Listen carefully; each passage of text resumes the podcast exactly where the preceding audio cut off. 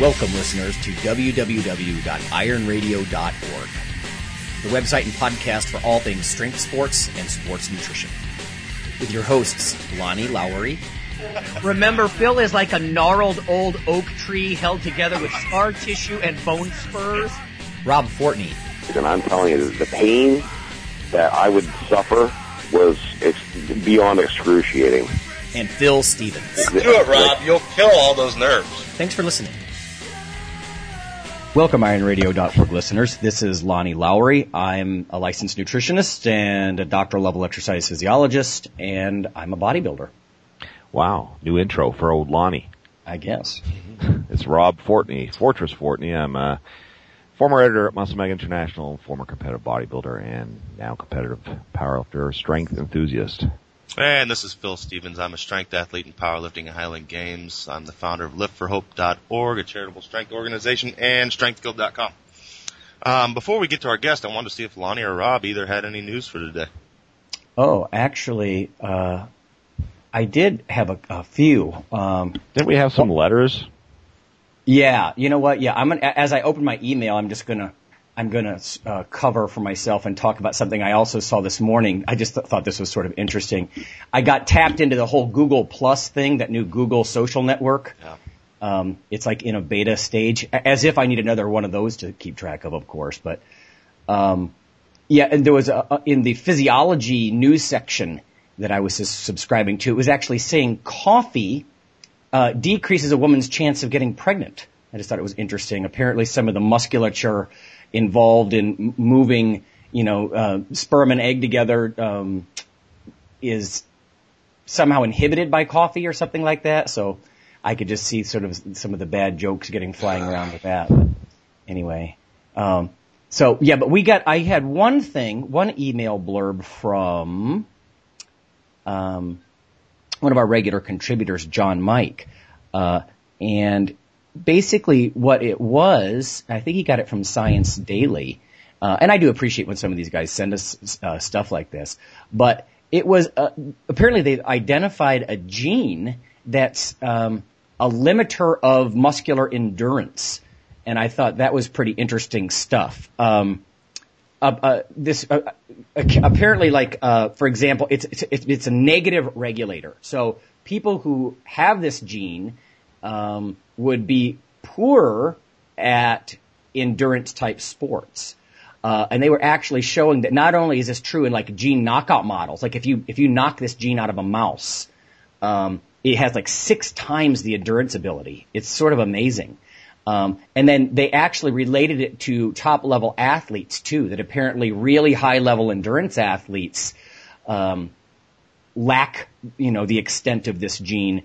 And then the power athletes may have more of it. So I thought it was kind of interesting that there's a, apparently a gene that determines or at least strongly influences your, uh, you know, endurance ability. So I know a lot of people that listen to Iron Radio don't really care about endurance, but it's kind of neat to think that we might have more of this gene, you know, this, this endurance sapping gene. And maybe that's why we gravitate toward, you know, power sports. Is that that same one that they were doing the tests on? Started about two years ago. I think at home you take it, you send a swab in, and they tell you if you have. Basically, there's three markers. If you have one marker, um, you should be more towards the strength end. If you have three markers, you're towards the endurance end. If you have two, you're kind of in between. It, it, those may be other genes. I don't know. This is, oh, here it is. Science Daily, July 18th, 2011. Uh, researchers at the University of Pennsylvania have identified a gene for endurance, or more precisely, a negative regulator of it. Not having the gene relates to greater endurance in knockout mice that were studied. Uh, and it says the investigators also showed the gene is linked to Olympic level athletes in endurance sports such as swimming, compared with athletes in sprint sports like the 100 meter dash. So yeah, six times longer though uh, the mice could run, you know, who had less of this gene influence. So it, it's just amazing to me. You know what? And this is like a lot of behavioral or cognitive function kinds of things. It's it's simply that they're identifying the genes for it now. But a lot of this co- goes back to you know, family history. You, we, we've talked about good or bad genetics for different things in bodybuilding for ages, you know, and I think that's kind of the same thing. You'll hear some people come on the show and they'll say single nucleotide polymorphisms or something like that. It's like, fine, I have brown eyes and you have blue or whatever, but you know, this is sort of just, it's, it's, again, it's back to that old genetic thing. Here it is. It's the interleukin 15 receptor alpha is apparently the, the, uh, the protein that's produced by this gene and it, sh- it shifts how energy is used in fast muscles. So kind of neat. Anyway. So that's my news blurb. Um, I don't know. I can mention this, I guess. Door to Door Organics. I, I got contacted from them, and they're they're actually coming to my hometown. Uh, pretty interesting concept. Um, every week you get a box into your house of organic, certified organic produce and uh, vegetables. But um, I don't know. I figured it's worth a shot, so I'm going to give them a shot next week and, and see what it's all about. I'll let you guys know. Yeah. Tell them if they can bring me some Slim Jims. I'm in. Slim Jims Organic- to your door. Organic door to door Slim Jims. Yeah, man. Organic. Nice. Get into it. Anyways, so so yeah, we'll move on. Uh, our guest today, we have we have Tamara Cohen. Tamara, thanks for joining us. Thanks for having me. Um, to give everybody kind of a rundown, Tamara's the owner of the recently opened Asheville Strength and Conditioning. She is um, got a whole myriad of, of things going on here. Starting strength coach, USAW level one coach, USAW local referee, USA track and field level one. Um, taking the Pendlay and Wilkes Olympic lifting seminars, CrossFit level one, CrossFit gymnastics cert, and just um, you know, coming from a background that doesn't have a degree it, she just kind of goes out and aims to learn from as as many people as she can. Um, Tamara's also a 35 year old mother too, has a background from from jazzercise to spin, and uh, currently in Olympic weightlifting. So um, that's kind of the rundown. But again, thanks for joining us. Thank you. Um, let's let's get started here. At you know, you said you made your comeback probably into, or maybe the, really the beginning into strength training in 2009. You want to talk about that and, and how you got started? Yeah, I had actually never touched a barbell. Um, I think maybe once or twice when I was in college, I benched the empty bar with my soon-to-be husband when we were at the gym.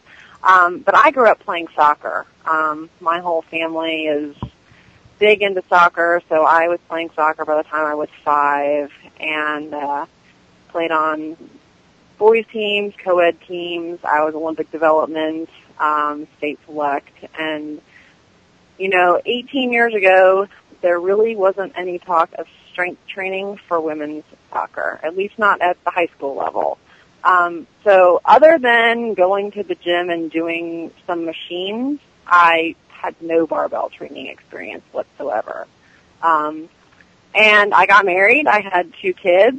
I stayed home with both of them and just worked part time here and there. And I also uh, breastfed both of them for a total of four years and nine months, and they never took a bottle. So I didn't leave the house a whole lot without them and I basically didn't exercise at all during that period of time. Uh, when I was pregnant with my daughter, I exercised every day, um, and then after she was born, it went downhill. And in the spring of 2009, we had moved to Asheville, North Carolina. We didn't have any family here, and I found myself weighing about 175 pounds, which was much more than I'd ever weighed in my life and one of my close friends who known me since junior high said, if you get back to the gym, you're going to be much happier. You've always been an athlete and the biggest thing that you're missing now is like you're a mom and you're not an athlete anymore. So just go back to the gym, start doing something. And the one thing he suggested was take a picture of yourself today in your underwear. You don't ever, ever have to show anyone this picture, but just take that picture because that's how you're going to see that you make progress. I'm still not sure why I ever decided to do that, um, but that's what I did. I took a picture. That was in April of 2009. Um, I started off running. I hurt my knees, and then I found a trainer at the local YMCA, and he's really the one that got me started. Um, you know, doing some free weight stuff, which was mainly dumbbells, and then what he later told me was like CrossFit type workouts. And basically by June of 09, I was working out at a CrossFit affiliate and that was really my introduction to strength training right there. And then, you know, from there you've kind of went on and, um, now you're you're aiming yourself more towards the strength end. Uh, Definitely. Um, I, I will say I was, I think, what people would consider the typical CrossFit Metcon junkie. Um, I ended up going from 175 pounds down to under 135 pounds. Um, I've taken pictures the entire way, so I'm really glad that I have that first picture to see. But you know, I was decently fast and I had some good body weight and gymnastic skills, but I always liked barbells the best and after sectionals and regionals for CrossFit in 2010, I realized the biggest thing holding me back was really strength. And I had a shoulder injury and that basically left me three or four months where I was deadlifting and squatting. And when my shoulder was finally healed, all of a sudden everything else was so much easier because I'd put about 50 pounds on my deadlift and 50 pounds on my squat. And I thought, wow, this is cool. This is all I want to do. I don't really care about running or doing muscle ups ever again. I just, you know, um, so yeah, I started working out with uh, an Olympic weightlifting coach in basically September of 2010, and that's been my focus ever since then. So I've, you know, really, I've done you know, a handful of meets. I just finished uh, the Masters Pan Ams, and now I have a USAW club, and I have four or five lifters who are going to do their first meet next weekend. So we're really excited about that. That's a very cool. You know, I think it's interesting that you said that you uh, you hurt yourself running, and now you're lifting, and you know, it's sort of a different story. Just a couple of weeks ago, I tried to go out and do sprints outdoors, and I hurt my feet. Uh, my feet are like, what are you doing? It, it's it's funny because you know I can squat heavy, or I, I'm starting to deadlift heavier now, no problem. But I go out and I try to run, my body's like, I don't know, I don't know what that is. Don't do that to me again. Oh, it's, a, it's amazing. The same thing. I, I had my next meeting with my surgeon on on Monday about my hip, and uh, in the end, he's like, "Well, you know, you can keep lifting." He said, "The thing is, he said, just don't do anything stupid like take up running or jogging." And I was like, "Great." well, playing playing soccer, I grew up with knee after knee after knee after ankle after ankle after ankle injury. They, I was always injured, and as soon as I went back to running, I was not three weeks into it. I was just going to train for a 5K. You know, running's free. Why wouldn't you know? It's an easy way to get back into exercise, and of course, you know, there I was 30 or 40 pounds overweight. Um, and starting back to running after not running for four years, and I had patellofemoral syndrome. I couldn't walk up the steps of my house, and Yeah, um, you know, th- that's honestly, a good point. since that cleared up, I I mean I've never had a knee issue with weight training. You know, Yeah. I've I've tweaked things here and there, but I've never had knee pain from squatting, from anything. I think there's something to it when weightlifters uh, go out and try to run that our body weights are heavier. I mean, whether whether you're heavy for whatever body composition reason, you know, I think people need to realize that yeah, when you hey, I'm going to go take up running again like I used to, and you know, when I graduated high school at 155 pounds, that was more than 50 pounds ago. You know what I mean? So when I go try to do that same stuff now, I, it's, it's, you know, I, I- sometimes I forget, you know, I should know better as an exercise physiologist that, you know, three times your body weight comes down on your knees, for example, with each step. That's when you're walking. So imagine when I go out and sprint, you know, and I know Rob did some stints with sprinting around the block and trying to do some general physical conditioning as well. Yeah. Uh, but it's hard, man, you know, because you're, you are heavier anyway. It takes time to, yeah, I, I always, even as recently as a couple months ago, I went out to run. And I'm over 290 now and, um, How'd that you know, it was weird because I, I had, reti- I, I could tell, like, what would you say? I said it. So how'd that work? How'd that work for you? 290? Well, no, it, it, no, it was interesting because I didn't even notice it cardiovascular wise or like in my back or knees or anything. The only thing I notice is, is down on my ankles, you know, um, predominantly. So you were setting off seismographs in the government facilities. when I say run, it was, it was more of a light jog. It wasn't, I, I, was, I, was, I wasn't exactly keeping up with true run, but no. um, so you just had a few meets. What do, what do you have coming up athletically then, Tamara? Um, I actually am not sure when my next meet will be. I will probably do the American Masters. Um, I qualified for Masters Worlds. It's in Cyprus, and that's a really far trip. And I have a business to run now, so that didn't seem like the best decision for me to do. Um, we do have the North Carolina weightlifting championships coming up. I will make a plug for that. It's September 10th and 11th in Winston-Salem, North Carolina, and we're going to have over 100 lifters there. I will probably wait until closer to that time to decide whether or not I'm going to compete because I'd love to have more than 10 lifters lifting for my club there. Um, that's why I wanted some people to do this meet next weekend because they're first time lifters and it's going to be a small meet that's targeted towards first time lifters and I thought it was better to get them out there on the platform before they head into a meet that's going to have 100 people over two days.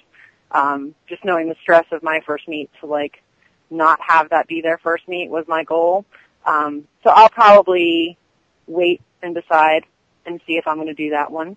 Um, but if not, I'm sure I'll do a meet in November, whether a local meet or American Masters or both. Um, but yeah, definitely I would tell anyone who wants to come see the great state of North Carolina, September 10th and 11th in Winston-Salem, um, is the North Carolina Weightlifting Championship. And even if I don't lift, um, for anyone who follows CrossFit and knows who Allison Bishop is, Allison NYC, I have convinced her the two of us will be running a dunk tank in our bikinis um, to raise money for our weightlifting clubs. Nice. And people will want to dunk me because I'm obnoxious, and people will want to dunk her because they will just want to see her in her bikini. So, um, yes, she will she will lift and be dunked, and I may lift and be dunked. But either way, we'll be with the dunk tank and our bikinis. Yeah, you can't beat that. Weightlifting and bikinis and dunk tanks. Um, And there will be beer there also. Beer is also the, the good part of it. So we plan to Oh, show now see, everyone a I- time. I thought No. that was just a Highland Games thing with all the beer. I guess no, that- this is new. This I've never Well- been to a weightlifting meet. And I'm going to be there in my speedo. So part of part of my goal, and this is something that my coach Pete Haas has really pushed, is getting these local meets going. Because the problem with weightlifting is, who wants to practice and then not actually compete? There just aren't enough local meets happening places, and people have to travel. So he put on a local meet in February in Winston that had, had over 50 lifters.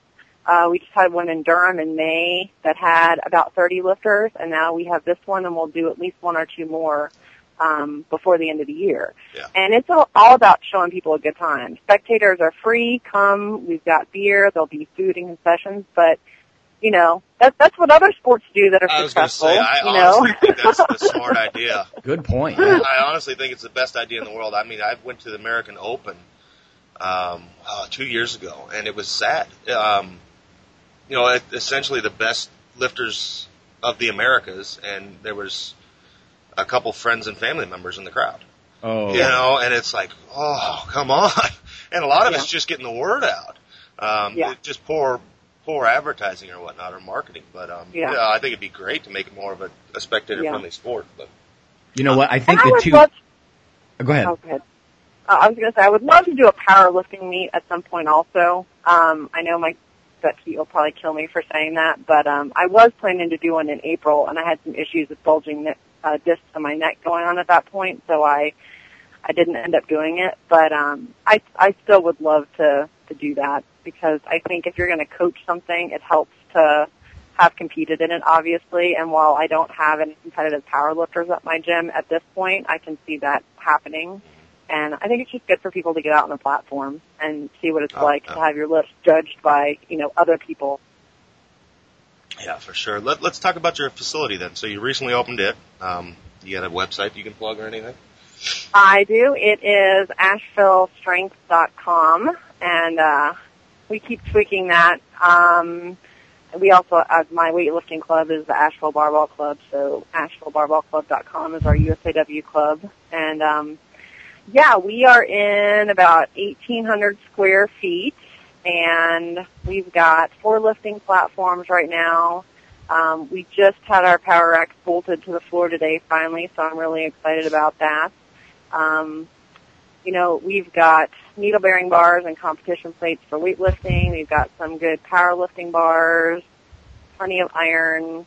Um, you know, we'll add as we need to, but you know, we've got a rower and an Airdyne and some other cardio stuff and Um, but we have jerk boxes, which is fabulous. I don't know many gyms around here that have those. And then one of my coaches is actually a, a lightweight strongman competitor, so we've got the yoke and a couple prowlers and a log and all of that. And he's picking up some stones this weekend. So, you know, we are trying to do our own thing. Um, we're not really worried about what other gyms in the area are doing. My goal, I would love to have, if I could have 10 10 year old kids come and weightlift for me, that would be my goal because I see that's the only way that we're going to grow the sport, um, is by getting more kids involved instead of having them play soccer. Why not weightlifting? Um, so we plan to get out to the schools and definitely talk to some of the high school coaches, um, and you know just see where it goes. We've been in the space since June, so it's just been a little over a month, and we're excited. Uh, Rip just came out last week and gave his advice on things and maybe move stuff around and told me get to get rid of a couple things. So I've been fortunate that I've had some really awesome people help and advise me. I don't know why, but I'll, I'll take it if I can get it. Um, so yeah, that's that's what we're looking at. I'm sure that was a very animated meeting too, knowing Rip. Uh, it was. I will be at his place next month, so I I certainly plan to pick his brain again and just you know see how he's got his he's had his gym set up for a long time, so you know he doesn't have stuff there that he doesn't need. If it's there, it, it you know you need it, and that's kind of I, I know it'll take me time to get to that point. Uh, what gets used, what doesn't get used, and if it doesn't get used, get it out the door. So, still working on that. So everybody check that out, um, AshevilleStrength.com, and we're going to take a short break, and then we'll move into the topic of the day.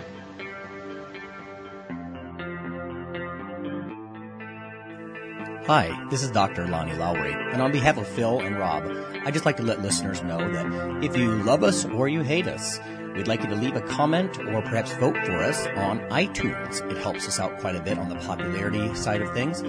Uh, you can also follow uh, Dr. Lowery, me, on Twitter. Uh, it's Lawnman7 on Twitter if you want to do that. We also have a Facebook page, the Iron Radio uh, listeners page. So uh, whether it's leaving a comment or voting for us or following us on Twitter or Facebook, uh, that would be fantastic. Also, uh, occasionally Rob or myself will write an article for another website, and Phil will as well. So lots of ways to um, interact, uh, follow us in other media, and vote for us and uh, keep things going strong on Iron Radio. Thanks.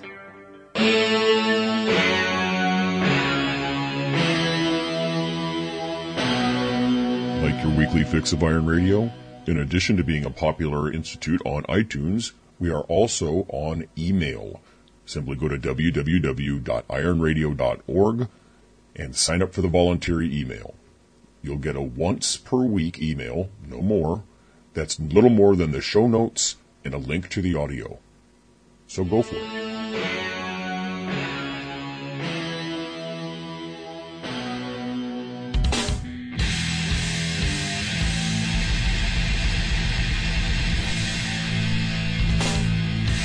Hello, everybody. Phil Stevens here for IronRadio.org, StrengthGuild.com, and ChadAichs.com to tell you about the Strength Refined seminar with myself, Phil Stevens, and Chad Aichs. Saturday, September 24th, 2011, CrossFit Sin City, Las Vegas, Nevada. Strength Refined is a one-day course in refining your technique and proficiency in the squat, the bench, and the deadlift. It's going to be a long day. We'll squat, we'll bench, we'll deadlift, we'll do a Q&A, and then we're going to go heavy and go eat. For more information, go to www.strengthguild.com, click on the blog, go to Meets and Seminars, click on the Strength Refined seminar, and it's all there. Hope to see you there.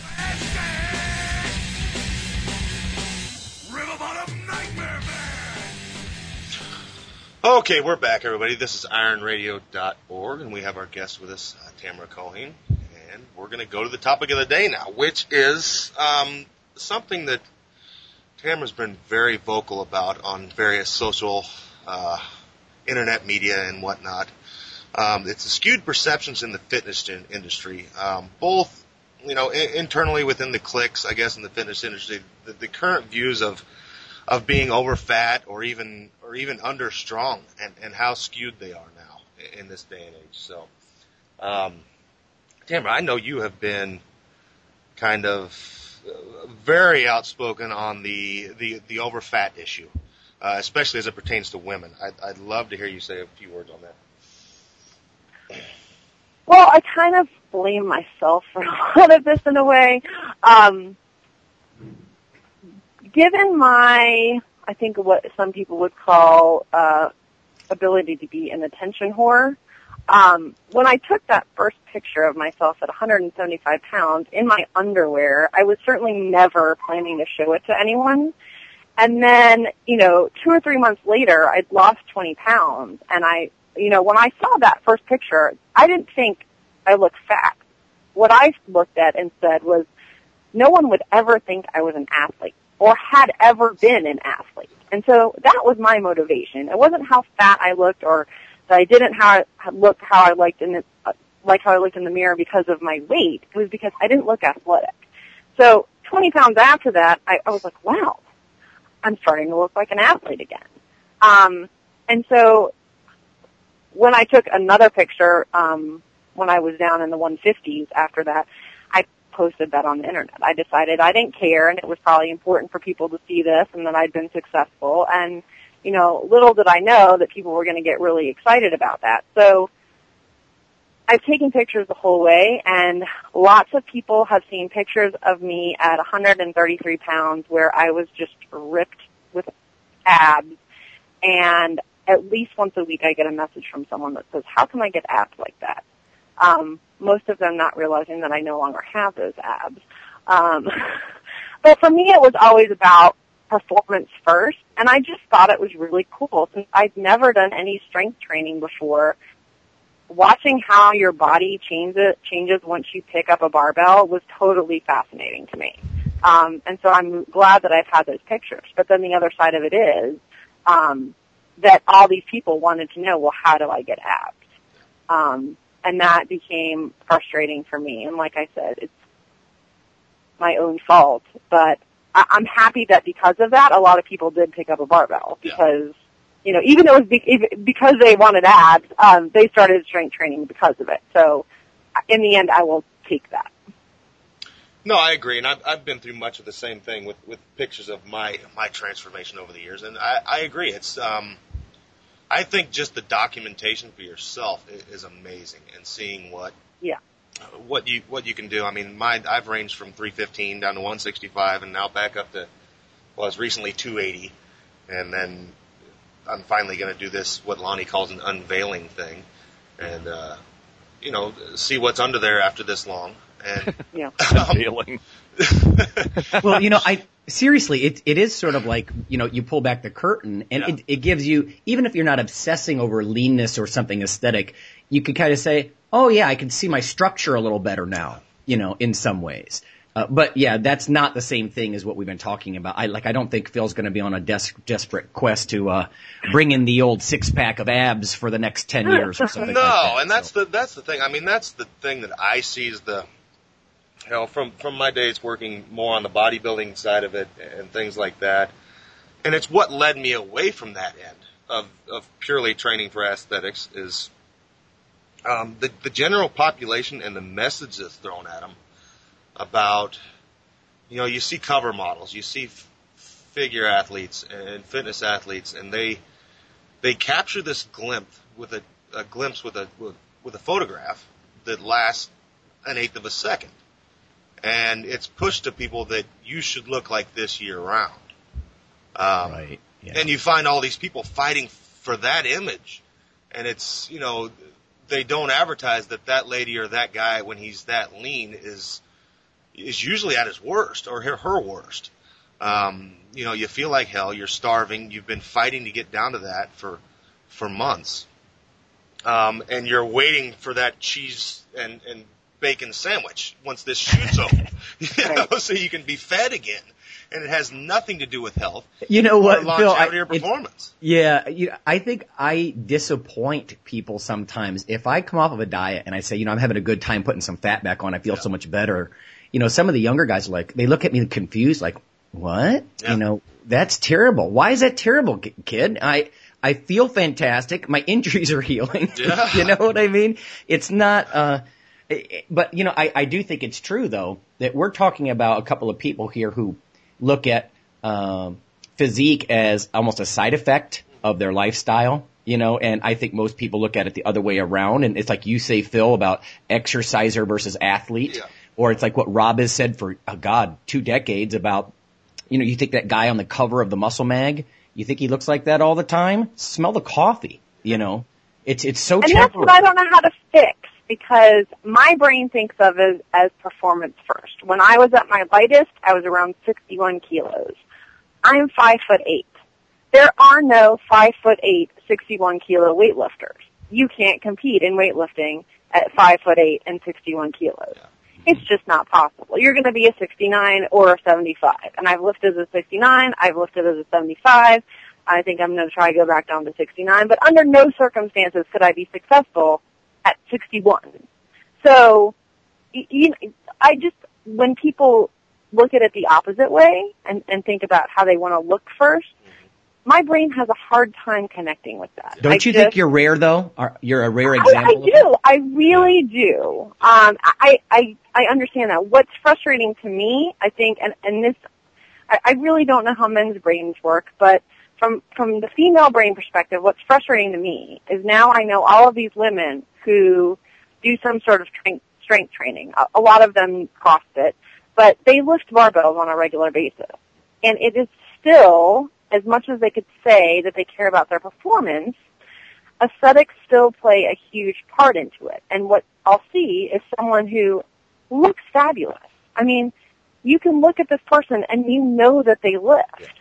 And then they're in their bikini and they're sitting there picking apart their body.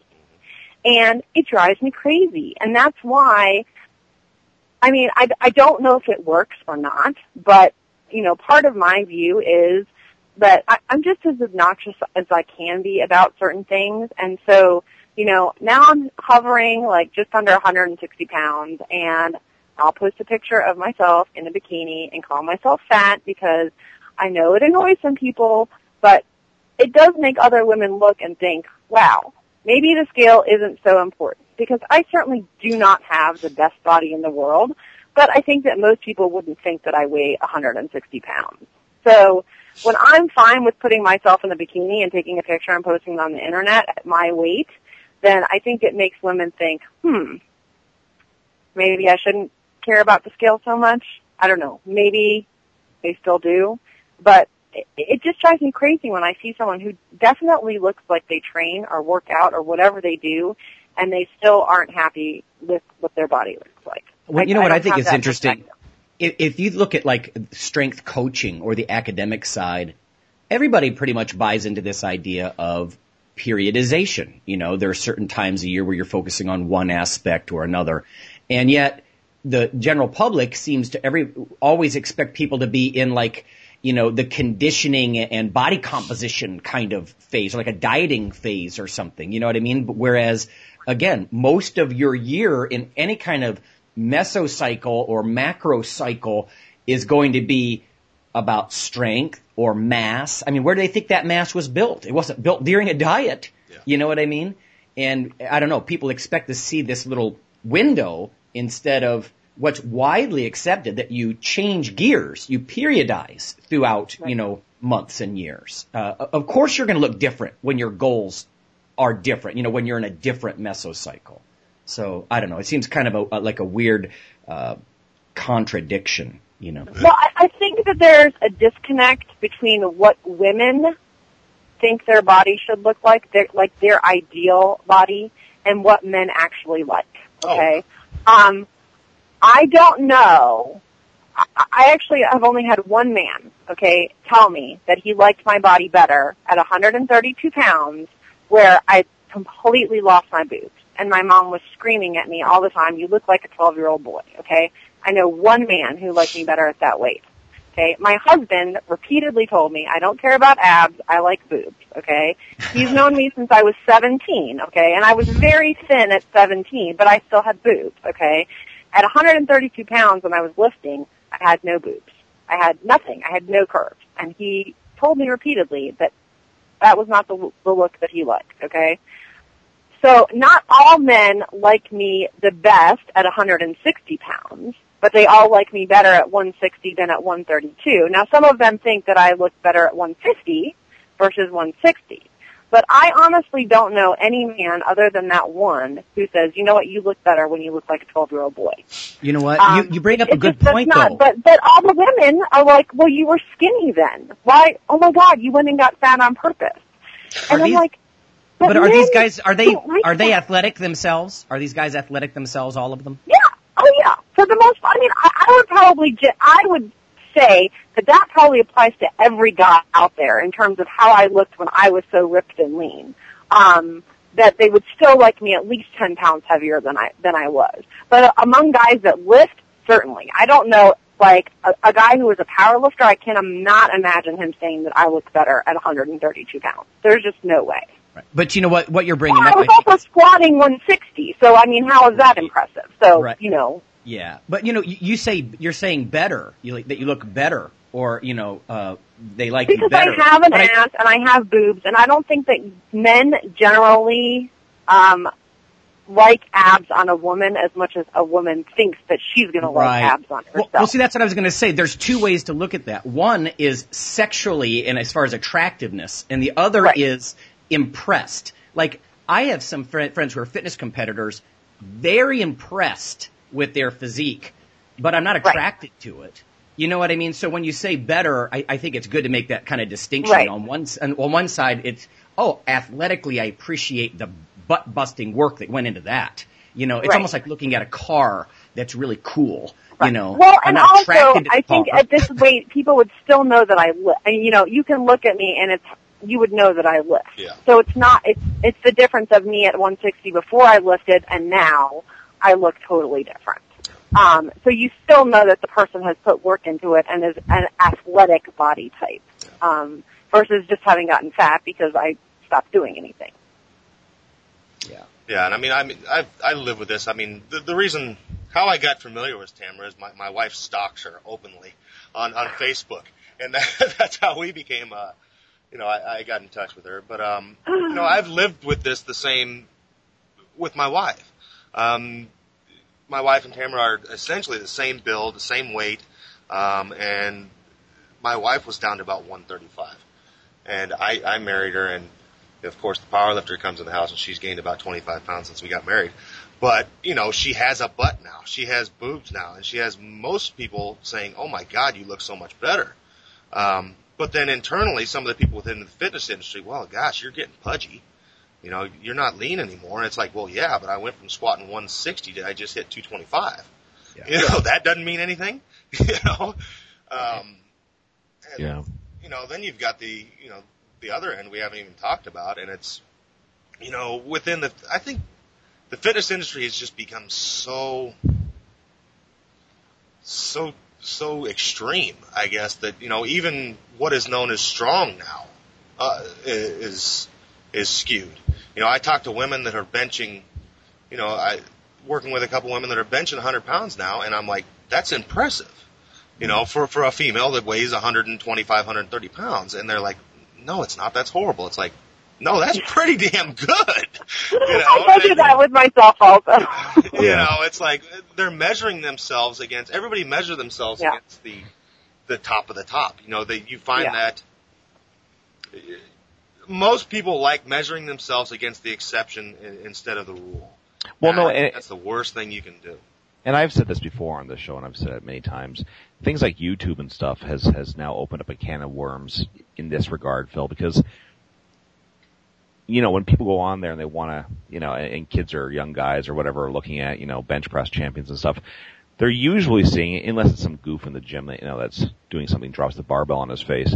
But you know, they're seeing stuff like a Scott Mendelson or something, you know, benching 700 pounds, and you know, and, and so that's, and when they keep seeing, seeing these images, you know, and they see these freaks benching four or five for like 10 or 15 or, you know, they start, they start measuring themselves against that. And again, like what you're saying, they, they don't realize that, you know, that, that is the exception. That is, that is not, you know, the, I mean, you know, in all the years that combined all of us have spent in gyms, I mean, really, how many times, and I'm not talking about it in a meet or competition or, you know, I, I'm talking about some, just some guy in the gym and again using the bench press.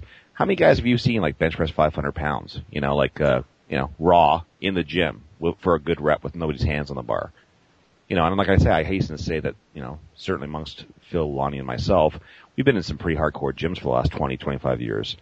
Um, and I can count on base, I can count on one hand the guys that I've seen do that.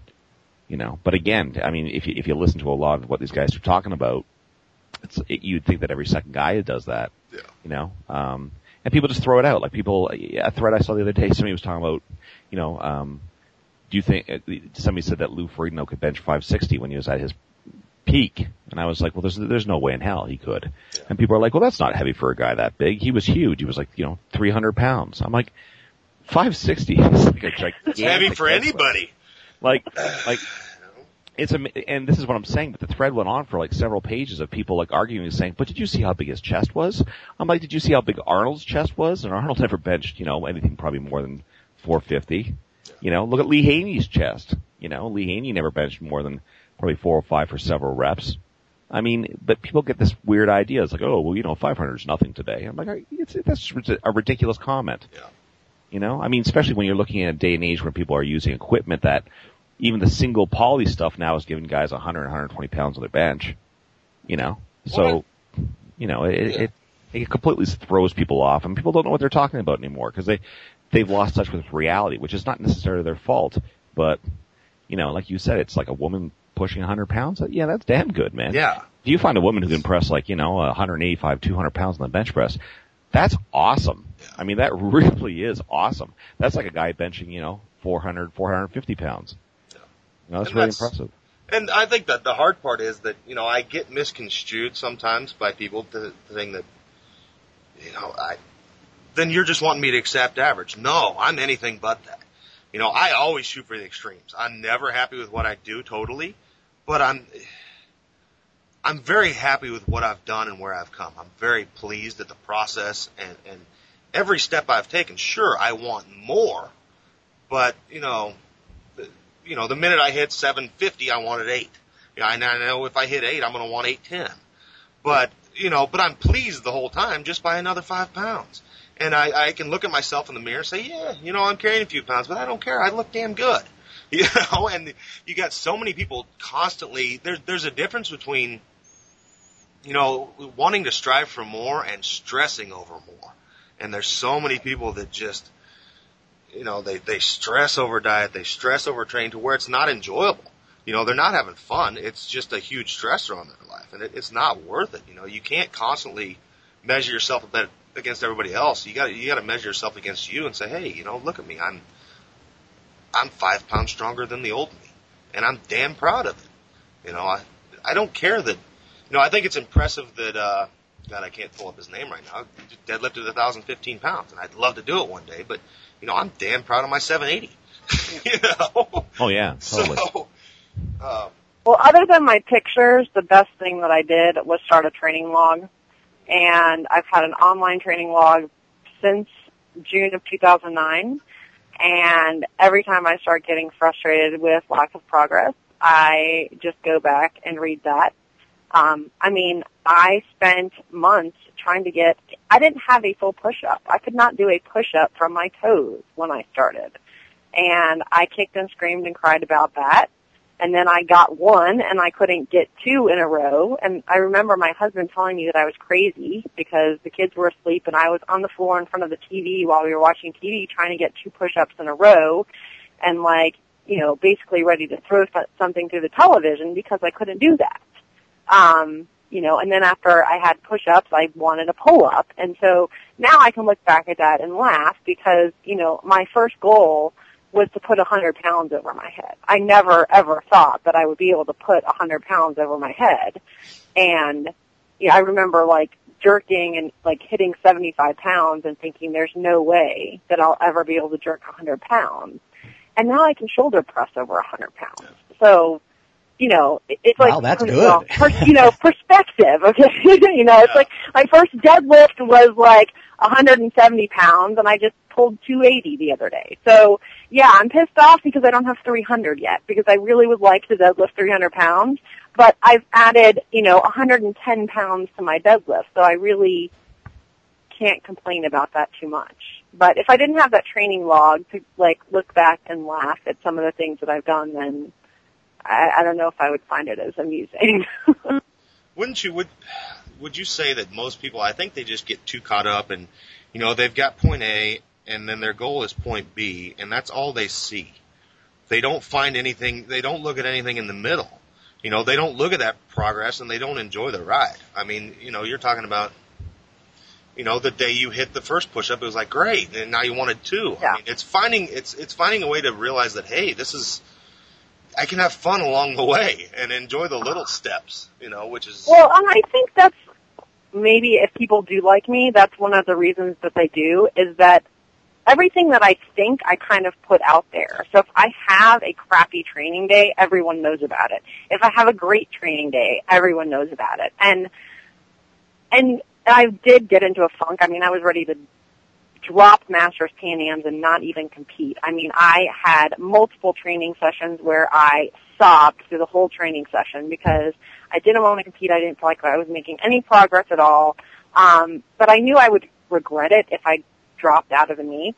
Um, and then I just, you know, I decided this is not fun right now, and why am I lifting if it's not fun? And I turned around and like ended up having like the best training sessions just because I decided I was going to have fun. You know, it didn't Yeah. really matter what I lifted, but I'm not going to sit here and cry through another training session because then why am I doing this? I mean, as much as I would love to qualify for the Olympic team, it's not ever going to happen. So, I mean, really, I'm a master's weightlifter. Like, the, the end goal is, is not that point. So, I might as well have a good time doing it. So, Well, some, and I've some- had much, much better training sessions since then. Yeah, I, th- I think sometimes, um, you know, when you're a really serious athlete and very, very focused on, you know, your goal, um, it's very easy to be over pressurized over a period of time, um, towards, and Phil and I actually talked about this a couple weeks ago before the show, um, overly stressed and you might not even recognize it because you're always going in the gym to hit something specifically or do, you know, achieve something specifically. Um, and like you say, like sometimes you just go in the gym and you think, you know what, screw it. I'm gonna go train today. I'm just gonna get back to a point where I'm not expecting anything. I'm just gonna have fun. And interesting enough, some of those days turn out to be your strongest days. You do things and you're like, wow, I was really strong today. It's like, well, did you ever think that maybe it had to do with the fact that when you went to the gym, you were, you know, there was a lightness of being when you were driving to the gym. You know, you weren't weighed down and bogged down, you know, with the whole idea with, I gotta hit this, I gotta hit this, I gotta hit this. You just went and you had fun you know, and, and if you, do, if you do enjoy it, which I always tell people, if you don't enjoy it, no, you won't last. But if you do truly do enjoy it, sometimes, like I say, those days you go and you're just, you're like, wow, man, I performed like a Superman or a Superwoman today, you know, and maybe it had something to do with that. And I think, yeah, I, I agree, and I think that's the biggest thing people need to reach. They need to. Too many people just. I guess we can go back to that exerciser versus athlete mentality.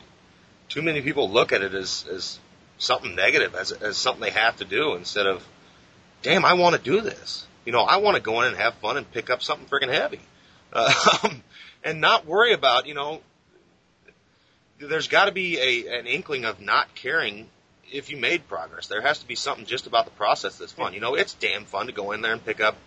You know, if I want to pick up 725 today, but I only pick up seven, hey, that was still fun, man. My eyes about popped out of my head. Woo!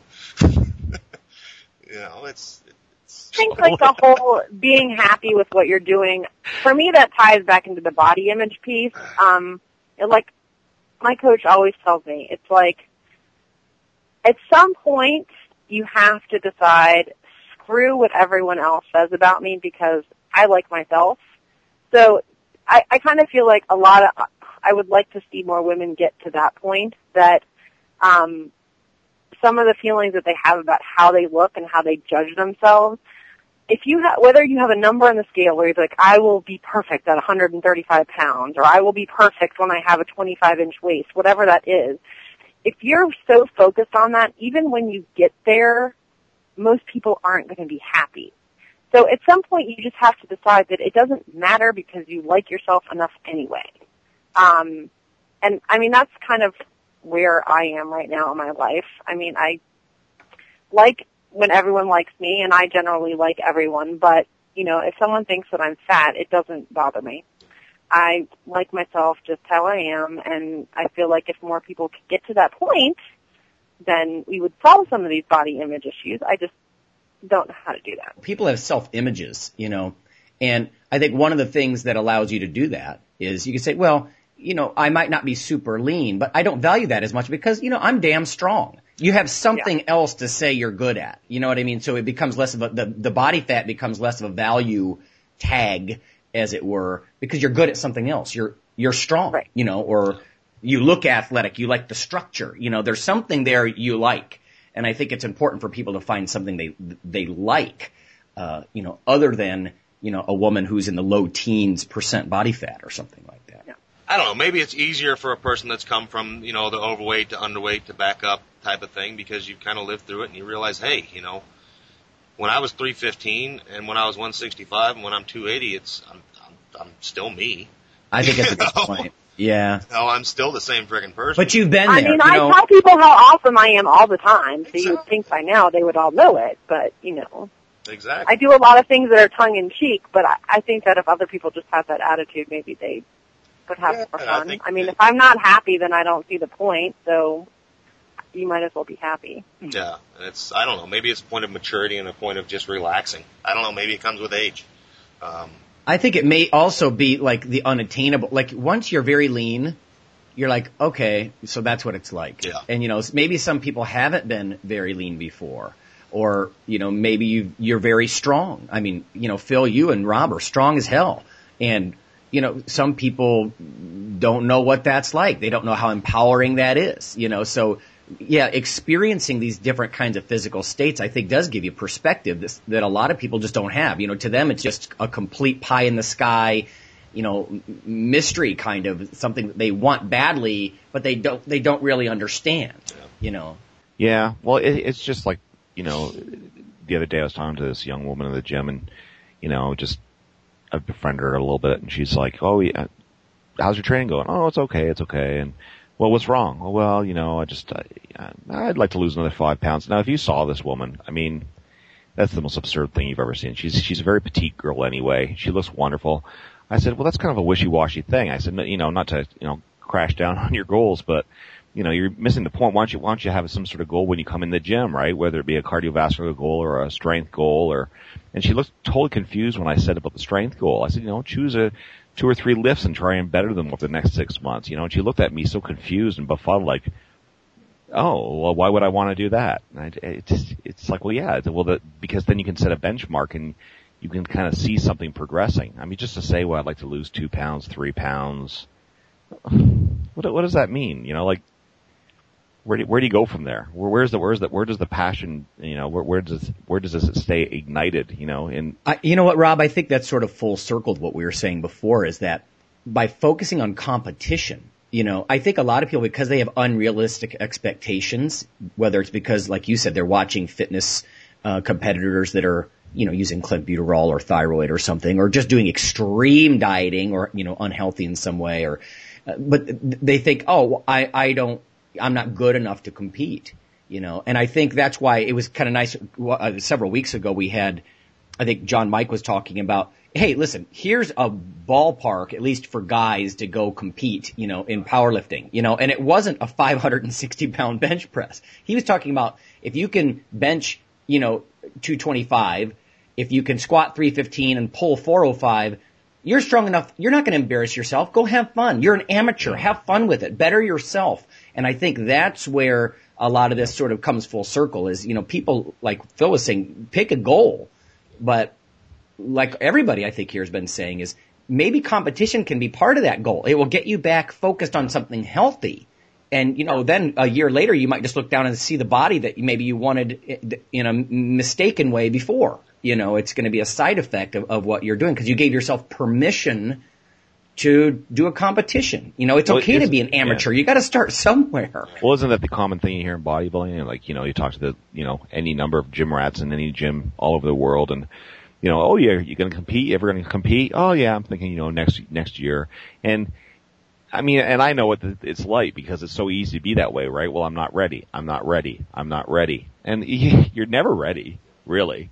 Because, you know, you always have in your mind this standard, you know, um, no matter who you are, what you want to lift. You Well, know, you know, I like wanna high lift. standards, right? Yeah, High oh, yeah, standards me too, of course. But like, I, Yeah. I agree with what you're saying though, because ultimately high standards are never achieved unless you, you know, uh, ch- choose the pathway to get there. And, and for a lot of people, and it, and it happens obviously a lot of the time is once you actually put your foot in the arena, whatever it is, that's just a huge, um, you know, um, motivation to move more towards that higher standard. It is. And it's character development at the same time. I think the problem is the media, whether it's fitness media like magazines and websites or even the general media, they put forward the horizon, you know, and when a woman or a man looks at himself, they're, they're given the horizon, not one foot in front of the other, not each step toward that horizon. You know, they've got to think about that because focusing on the end with, n- and not giving much credence to what you're doing today or this month, you know, or these next three months or six months in sort of a mesocycle. That's what you got to focus on. And, you know, maybe your goal is just to get yourself in a, a, a you know, competition worthy state. You know, not necessarily to win, but just to try your first competition. My God, that's a huge personal record. Yeah. That, you know, if, if, if nothing else for your strength, for your character, you know, that you had the courage to do that.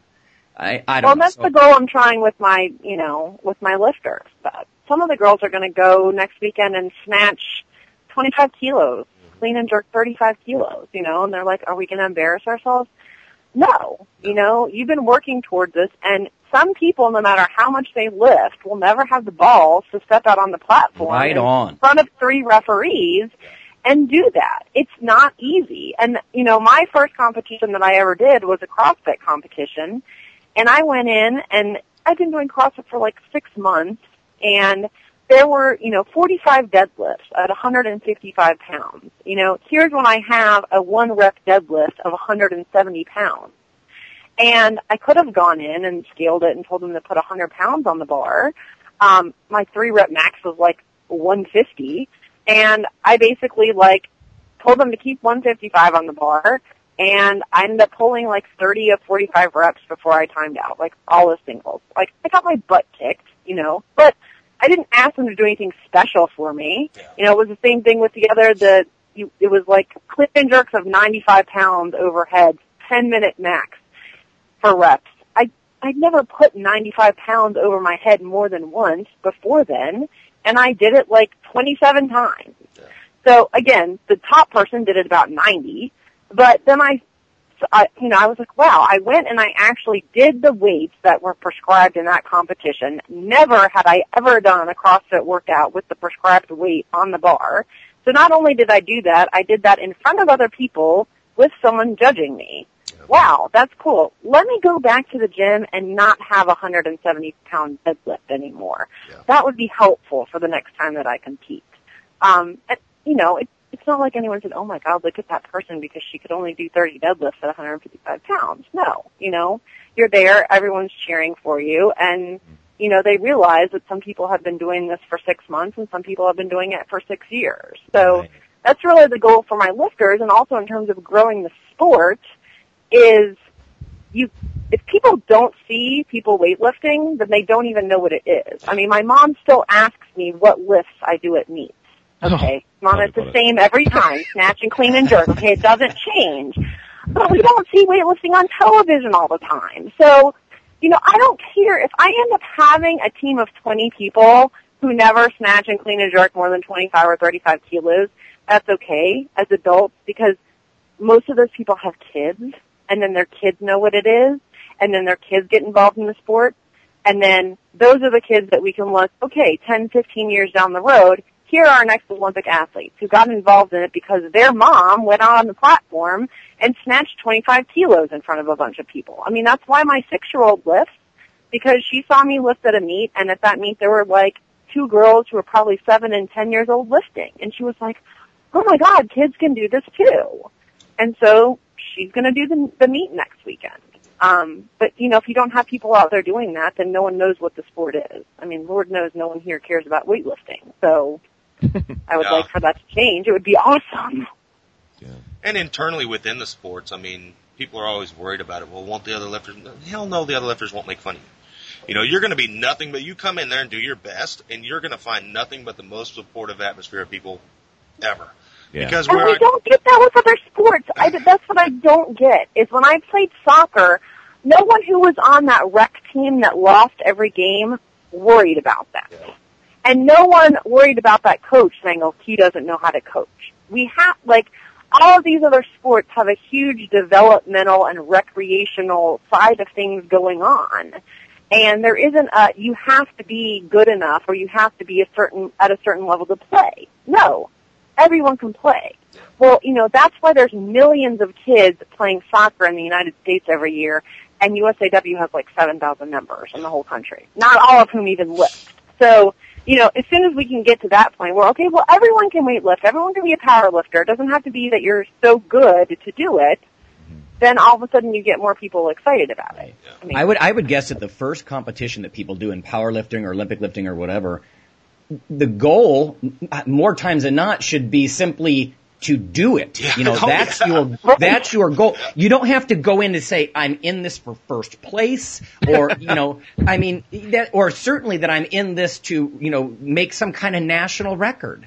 That's that's folly, right? You're, that's not your goal in your first competition. That's why I like the idea of tell yourself, listen, I'm going to look at this like a warm up contest. You know, this is to get my feet wet. I'm going to be proud of myself. I've got the guts to do this. You know what I mean? And you just go get some experience. That's your goal, not necessarily to vie for first or second. I don't, I don't want to sound like a loser, but let's be honest. One, No. one foot No, in front no, of the but- other. No, but what Yeah. you're saying is not, it doesn't come across like that. To anybody who's an athlete, that doesn't come across as a loser. Like, no, not at all. I mean, and I was thinking back to how, how we were talking like half an hour ago or so, the whole concept of, you know, you, you have standards, but you don't want to, if you're an athlete, you don't want to, uh, relax and not, you know, push to greater heights, but you also have to have this thing. It's a balancing act, right? Because, um, in the moment, I always tell people, like at the gym and stuff, always be proud of what you do at the moment, but don't be satisfied. Yeah. You know, and that's the, I think that's the difference, right? It's just, just because you're, um, like Phil was saying, you're proud of yourself and you're,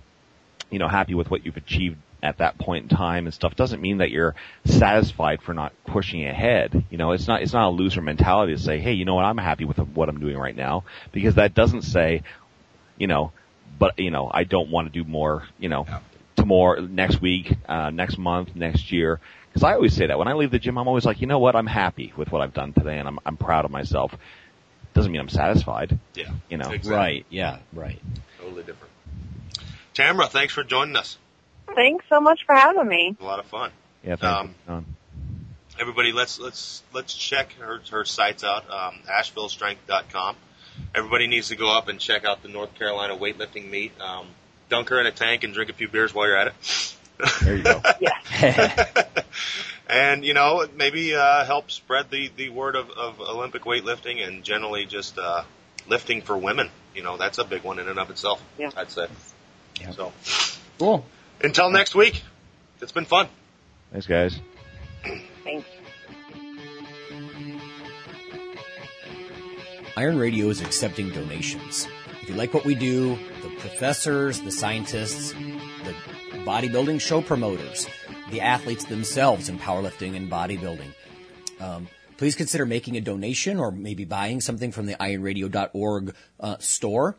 Uh, we also are accepting supporting members. So for $4 a month, which is frankly less than the bank sneaks out of your account in fees, you can step up and support a form of sort of public radio for the bodybuilding and powerlifting and strength community.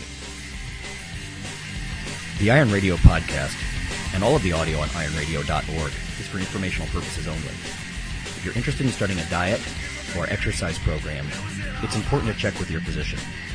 Also seek the help of registered dietitians, athletic trainers, and qualified exercise physiologists in order to make the progress that you need.